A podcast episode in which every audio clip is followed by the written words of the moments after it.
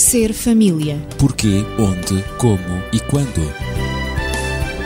Ser família. Um espaço onde o ser e o ter são a questão. Ser família. Um mundo a conhecer.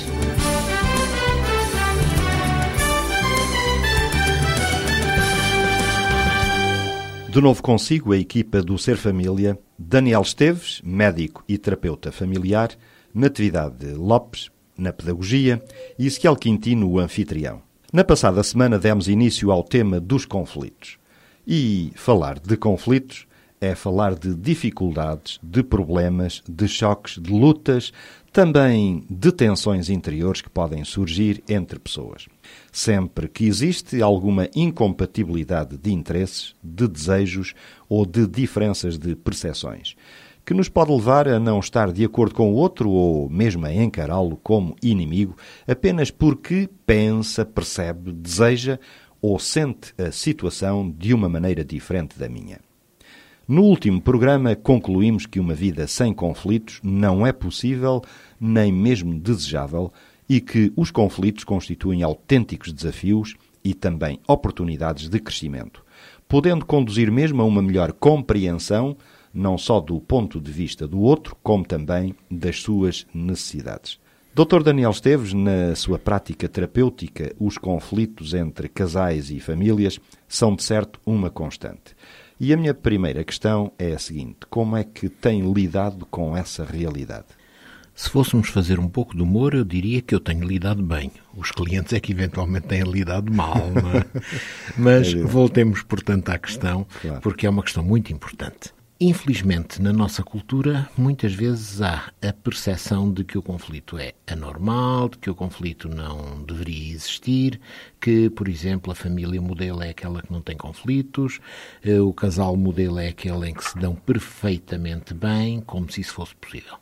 De facto, isso não é possível, as pessoas têm sempre diferenças, as pessoas têm sempre dificuldades que vão surgindo umas numa época, outras noutra. O que quer dizer que assumir que se tem conflitos na nossa existência familiar é uma primeira necessidade. A partir do momento em que as famílias, os casais, assumem essa perspectiva, então agora estão capacitados para tentarem entrar no caminho da solução, da busca de soluções para todos esses problemas. Por isso, cada membro da família tem de ter consciência que a inevitabilidade dos conflitos é real. Sem dúvida. E aceitar esse facto. O pior que nós podemos fazer é bloquear esse caminho. E negar. Negando. Uhum. Negando. Pois. Nós não temos conflitos, ou se há conflitos, nós temos que os esconder. Não os podemos encarar, porque o que é que os outros pensariam dos nossos conflitos? o que é que os outros diriam da nossa situação, da nossa família, se soubessem que andamos assim e assado uns com os outros. Uhum. E então, negando, não se abre a porta a qualquer tipo de solução. Claro. Portanto, é necessário encarar que temos conflitos e depois resolvê-los, entrar nas soluções. Ora, nem mais. Porque quando nós não os resolvemos, eles têm tendência a acumular-se e têm tendência a acumular-se, acabam por ser, de algum modo, portanto, situações que mais tarde ou mais cedo vão criar barreiras terríveis em termos de relacionamento, vão tornar-se, portanto, problemas que talvez atinjam uma dimensão tal que já não sejam então ultrapassáveis. Segundo até as estatísticas, 80% dos conflitos de ordem profissional são devidos às incompatibilidades entre pessoas. E no meio laboral isso acontece também. E, é? diríamos que, de facto, se não fossem as incompatibilidades se não estivermos no campo das relações, os conflitos não são importantes.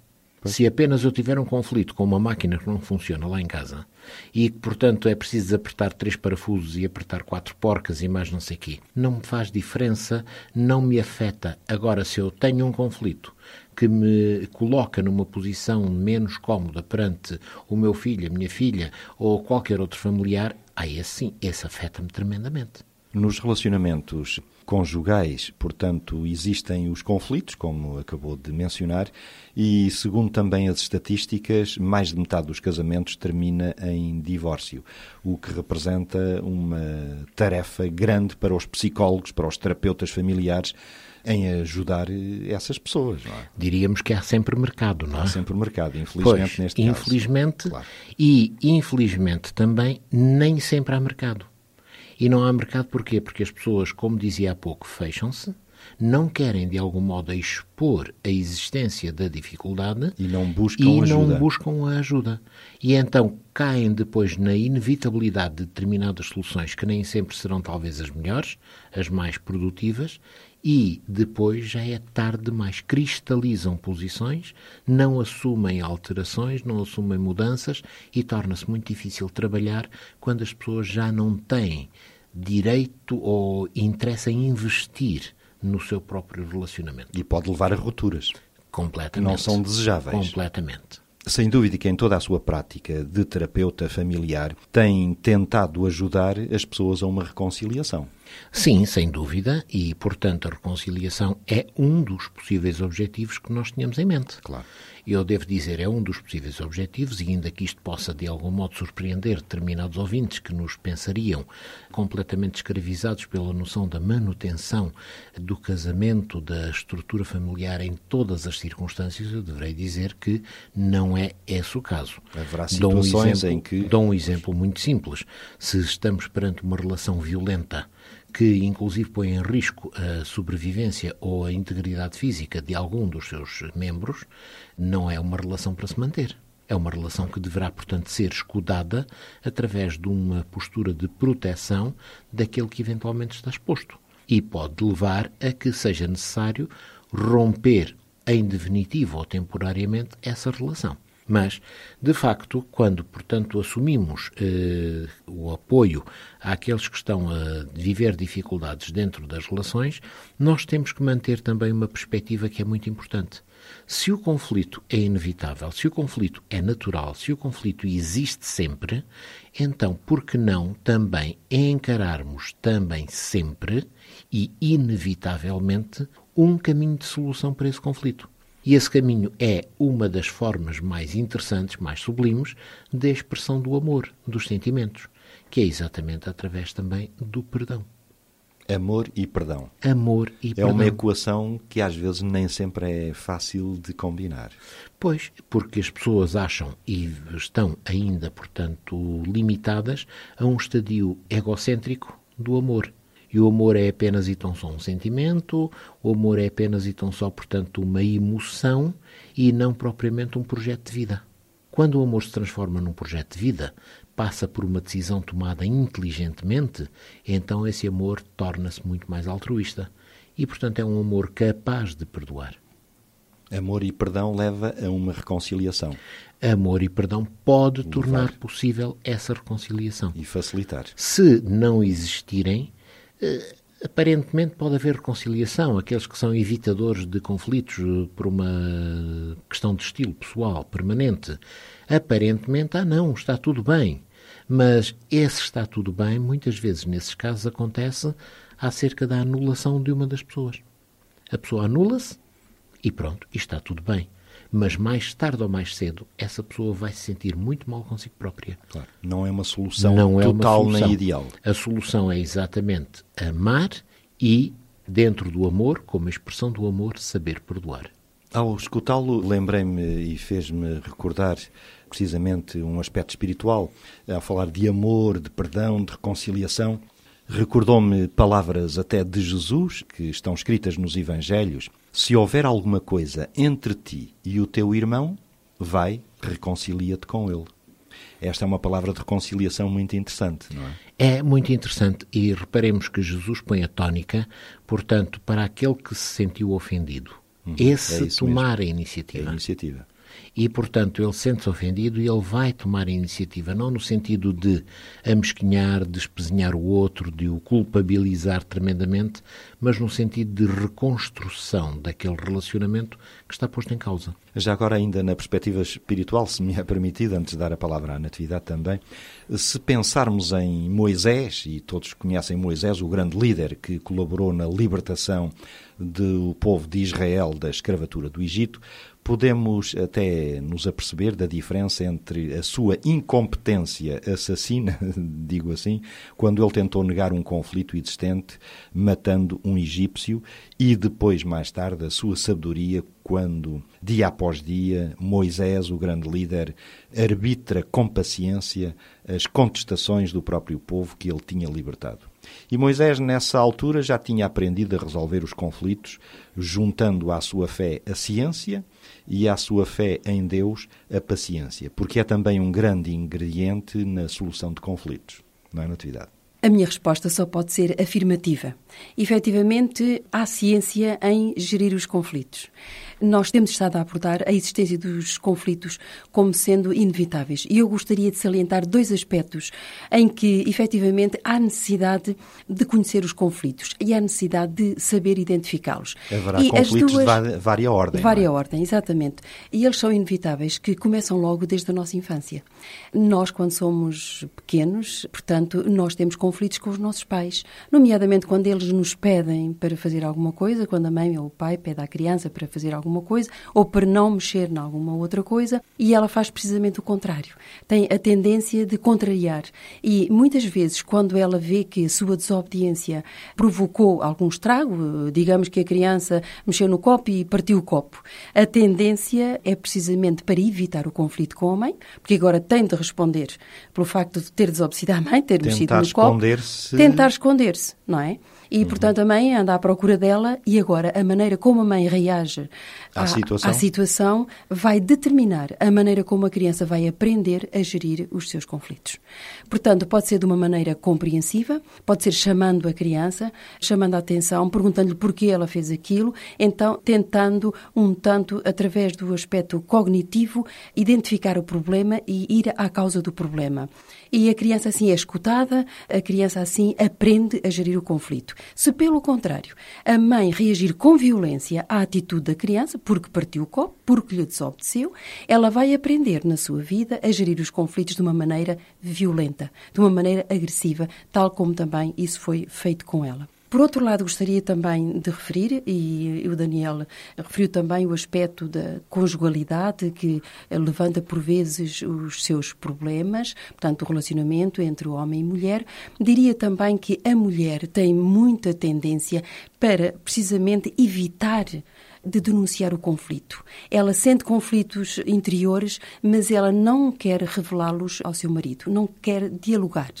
E, portanto, esta é uma maneira como, por vezes, ela pode causar mais conflitos ao esconder que não se está a sentir bem, ou com a opinião do seu marido, ou com a sua atitude, ou com aquilo que ele pensa em relação a uma determinada situação. Portanto, Sua muitos, autodefesa é exato, calar ou esconder, muitos conflitos, camuflar, talvez. Exato, exato. Até porque, enfim, por várias razões, mas que essas razões podem levar a aumentar os conflitos e a aumentar a distância entre eles.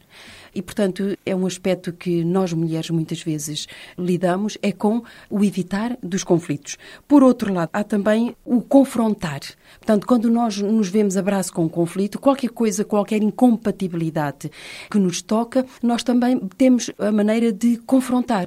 E, por vezes, é através de insinuações é através de um diálogo mal gerido, é através de pequenas vinganças, é através de expressões de frustrações que por vezes magoam o outro e que nada mais fazem do que aumentar o conflito. E é evidente quando ele referiu, creio que tu também referiste, o aspecto da reconciliação, do diálogo, é evidente que para termos um bom relacionamento, uma boa conjugalidade e um bom relacionamento, quer como casal, quer também com, entre pais e filhos, na família, há que saber gerir os conflitos, há que saber encará-los como naturais nos nossos relacionamentos, nos relacionamentos humanos, porque foi sempre assim. Eles são fenómenos, os conflitos aparecem como um fenómeno, mas um fenómeno natural e inevitável. Faz parte dos nossos relacionamentos e das nossas maneiras de estar, das nossas maneiras de sentir. Daniel. Ora, já agora eu acrescentaria sim, sim. só um pensamento que me veio à mente ao ouvir a Natividade dizer o que disse. E esse pensamento é o seguinte: alguém terá dito que, quando nós ferimos alguém, colocamos-nos abaixo dele. Quando nós nos vingamos de alguém, colocamos-nos ao nível dele. E quando nós perdoamos alguém, colocamos-nos acima do nível dele. É um pensamento de facto interessante, não é? Dá para pensar. Eu penso que sim. Por isso eu diria também que os conflitos são fenómenos essenciais ao nosso crescimento. Sem Portanto, dúvida, cada vez claro. que existe um conflito, quer entre pais e filhos, quer entre marido e mulher, quer entre namorados, quer entre amigos, etc., é uma oportunidade para esclarecer os nossos desacordos, para explicitarmos os nossos pontos de vista e para melhor sermos compreendidos, até a nível de sentimentos, a nível de emoções, a nível de atitudes, porque ao clarificarmos, ao darmos as nossas razões, portanto, por vezes somos mais apreciados. Um dos grandes problemas que acontecem nessas circunstâncias é que nós pessoalizamos o conflito, estamos contra a outra pessoa e não contra aquilo que eventualmente surgiu e que está na gênese do conflito. Claro. Nós deveríamos tentar conhecer, o foco não deve ser a pessoa. focalizar exatamente porque é que estamos em desacordo. O que é que leva a este desacordo? Eu não estou contra a pessoa, eu estou a tentar conhecer e a perceber-me da situação do problema em si. E o problema não é a pessoa, é outra coisa qualquer. A partir do momento em que eu focalize no problema, eu não estou contra o outro e eu com o outro posso ir à procura da solução para o problema. E pode ser até uma solução conjunta. Uhum. Eu diria mesmo que o mais interessante é que todos desejamos dar-nos bem uns com os outros. Lá em é, casa, verdade, claro. lá em casa, em todos os relacionamentos, na nossa profissão, não importa, na rua. Todos nós somos pacificadores por natureza, digamos assim. Mas a realidade mostra-nos, quer a nível histórico, quer a nível experiencial, mostra-nos, de facto, uma certa impossibilidade, não é? Por um lado, não podemos viver sozinhos, como seres humanos. Mas, por outro, temos dificuldade em conviver com os outros. E, portanto, logo temos necessidade dos outros para, que, para sermos aceitos por eles, para sermos reconhecidos por eles, porque existe sempre um feedback entre nós e os outros inevitavelmente surgem desacordos porque nós somos diferentes. Portanto, claro. E também é curioso notar que, qualquer que seja o grau de amor, o grau de respeito, de compatibilidade, de aproximação entre duas pessoas, haverá sempre momentos em que as atitudes do outro, ou as suas atitudes, as suas necessidades, os seus sentimentos, ou os pensamentos, se confrontam com as minhas atitudes, os meus pensamentos, aquilo que eu sinto, e me ferem e nos claro, chocam claro. psicologicamente. Portanto, isso se... é inevitável. Uhum. O que se verifica daquilo que foi dito até agora é que é impossível possível que dois seres sejam tão semelhantes a ponto de pensarem, sentirem ou mesmo agirem sempre de maneira idêntica. Porque não há fotocópias. Pois é. não é? Também em termos sociais, uhum. eu diria que o conflito ocorre porque as pessoas não podem ter direito a tudo ao mesmo tempo. Isso acontece muito na educação. Muitas vezes os nossos filhos reclamam coisas que eles não podem ter naquele momento. Não podem porque ser não satisfeitas está, imediatamente. Absolutamente. Não está adequado nem à sua idade, por vezes nem às capacidades financeiras dos pais, nem está adequado à educação que os pais querem dar. Há coisas que os filhos pedem que são prejudiciais para o seu desenvolvimento. E, portanto, isto há que ter, em termos sociais, deverá ser tido em consideração. Porque nós muitas vezes falamos em direitos, não é verdade? Assumimos que temos direito a tudo, nós temos direitos, sem dúvida nenhuma, mas por vezes em tempos e espaços diferentes. E, e portanto, na causa dos conflitos, quando não se respeita esta realidade. A temporalidade. A é? temporalidade. A ocasião, a, ocasião, a oportunidade. Portanto, gera, geram-se muitos conflitos entre as pessoas. Uhum. Sem dúvida que o conflito é um fenómeno essencial porque pode servir para esclarecerem qualquer diferendo que bloqueia uma relação que se desejaria estável e saudável, não é? Sim, eu aqui estava a pensar numa imagem. E dentro do estúdio nós temos aqui uma mesa cheia de botões. É verdade. Mas imaginemos que a dois ou três botões dessa mesa estariam associadas pequenos explosivos, pequenas cargas explosivas. Não é o caso, mas... Não é o caso. e que esses botões estariam devidamente assinalados. Portanto, poderíamos carregar em todos que teriam a sua ação cortando, aumentando, diminuindo, seja o que for em termos de som. Uhum. Mas sabíamos que aqueles, se tocássemos neles, eles, portanto, fariam rebentar a mesa, fariam rebentar os mecanismos, isso tudo. O que acontece num conflito é que, digamos, nós temos a possibilidade, conhecendo a outra pessoa, de saber quais os botões da vida dele que estão ligados aos explosivos, que não podemos tocar. Ele terá partes mais sensíveis na sua estrutura, na sua arquitetura mental. Eu também as terei, se sou a outra parte do conflito, de tal forma que ele também deverá, conhecendo isso, saber que não deve tocar aqueles botões com, através dos quais eu reajo mais intensamente, que me fazem eventualmente perder o foco no verdadeiro problema e introduzir problemas acessórios marginais e fazer deles problemas centrais. De tal forma que não resolvemos o primeiro e já estamos a lidar e a lutar em termos de segundos e terceiras vias de problemas. Portanto, o conflito torna-se essencial porque também me permite saber quais as áreas em que eu posso dialogar quais as áreas em que é possível cedência e quais as áreas em que eventualmente é muito perigoso lá tocar, porque pode ir tudo pelos ares. Eu penso que o Daniel está a tocar num ponto que foi referido no programa anterior, ou seja, nós estabelecemos a diferença entre conflito e crise. Quando efetivamente não sabemos tocar o botão certo, não é? Pode desencadear-se desencadear uma crise. Uma crise e na crise, e eu gosto de repetir isto, quando acontece uma crise, quando a relação entra em crise, portanto, o que acontece, há um bloqueio. Eu, quando estou em crise, eu não tenho capacidade racional nem cognitiva para resolver um problema. Eu estou em crise. Portanto, eu estou afetada na minha sensibilidade, eu não vejo o problema e, o portanto, conflito. muito menos tenho vontade para nem o gerir, nem o resolver. Não tenho capacidade, não quero. Estou em crise, entrei em colapso. Por isso é que, nessa altura, muitas vezes é fundamental a presença e a utilização dos serviços do medidor de conflitos. Absolutamente, absolutamente. Por isso dizia o Yves e Françoise Perrier, que são dois grandes psicólogos, dizem que todo o conflito tem um aspecto negativo e um aspecto positivo. Quando o conflito é mal gerido, ele é destrutivo. Se o conflito é bem compreendido e bem gerido, ele vai permitir um avanço positivo nas relações. Exatamente. Ora, isto leva-nos a concluir que é importante aprender a conhecer a compreender e a gerir os conflitos. São três etapas importantes, não é?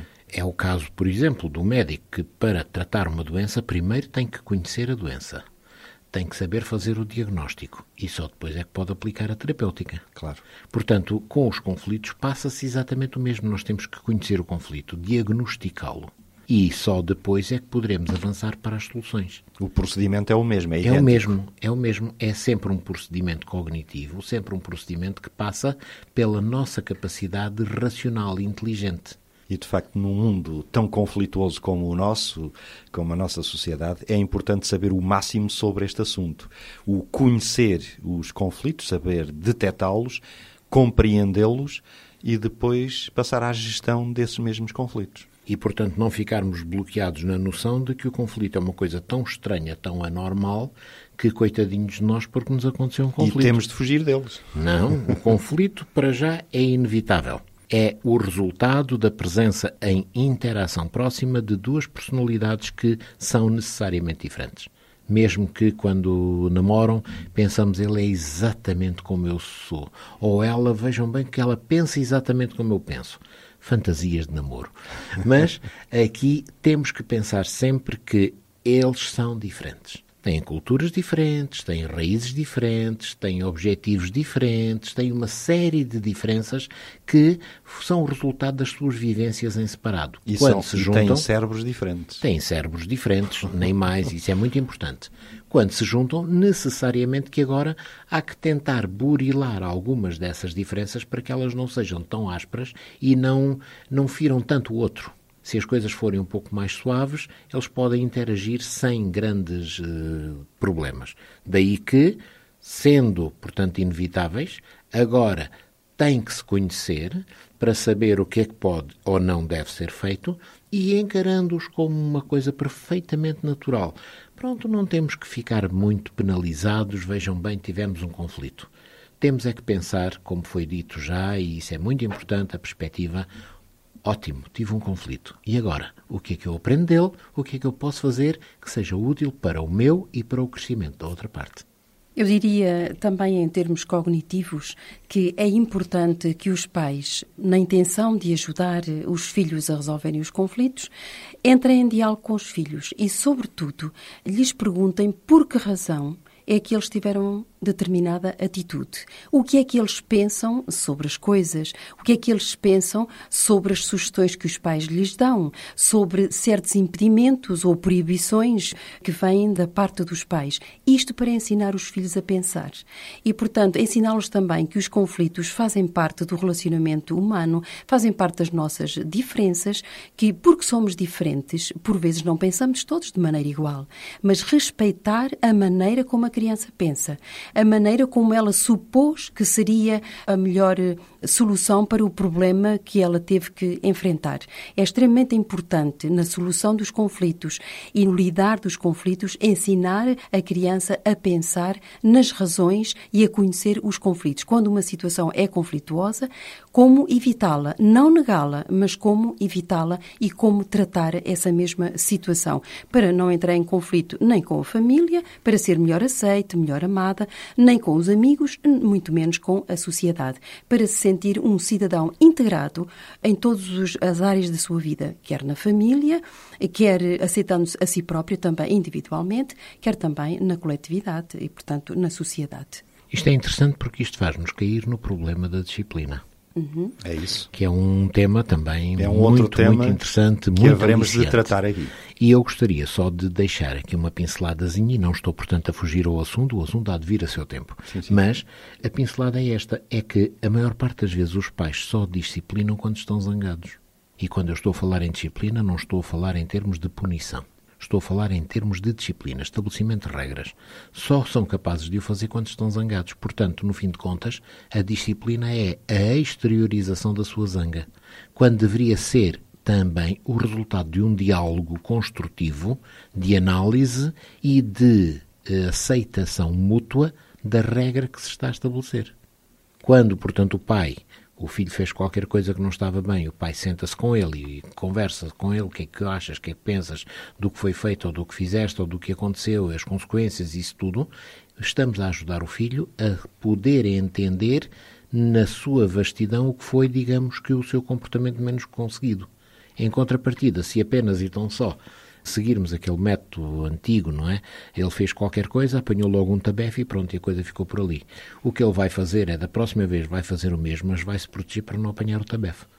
E, e, E, portanto, não corrigimos nada. Os últimos segundos para concluirmos. E é interessante ver também que alguns pais reagem rotulando os filhos, dizendo: Eu nunca vi ninguém como tu. Tu és terrível. Não será tu a és melhor frase, impossível. não é? De maneira nenhuma. São expressões que se têm para Muito a criança negativas. e que cria, efetivamente, sentimentos de inferioridade muito grandes, que eu penso que vale a pena falar nos sentimentos de inferioridade num outro programa, É um não digo já no próximo, mas Claro, claro, é um claro. tema a abordar, que é muito importante para a autoestima do ser humano, não é? E, portanto, eu vejo o conflito como uma relação social normal, que faz parte do nosso dia-a-dia e que deve ser tratado com os nossos filhos, com os nossos alunos, deve ser tratado a este nível, como alguma coisa normal. Não propriamente é evidente que a evitar, mas a evitar de uma maneira que respeite o outro. Deve ser Não- tratado no nosso dia a dia, no cotidiano, no Exatamente. tempo e no espaço, não é? Porque sempre, sempre existiram os conflitos, eles são necessários. Há efetivamente que aprender a identificá-los, a compreendê-los e a geri-los. Se pudéssemos concluir com apenas uma frase simples eh, todo o nosso diálogo de hoje, eu diria que os conflitos são uma coisa natural. Ao longo da nossa vida, no entanto, chocamos-nos com aqueles com quem estamos mais ligados por laços familiares, ou seja, também de amizade ou até mesmo de profissão. Mas também sabemos que é possível encontrar soluções. Uma vez que hoje sabemos que devemos conhecer que existem conflitos, não fugir a eles, na próxima semana vamos abordar o aspecto da compreensão dos conflitos de uma forma mais detalhada. Estiveram consigo Daniel Esteves, médico e terapeuta familiar, Natividade Lopes na pedagogia e Ezequiel Quintino, que é o anfitrião. Nós prometemos voltar na próxima semana. Ser família. Porquê, onde, como e quando. Ser família. Um espaço onde o ser e o ter são a questão. Ser família. Um mundo a conhecer.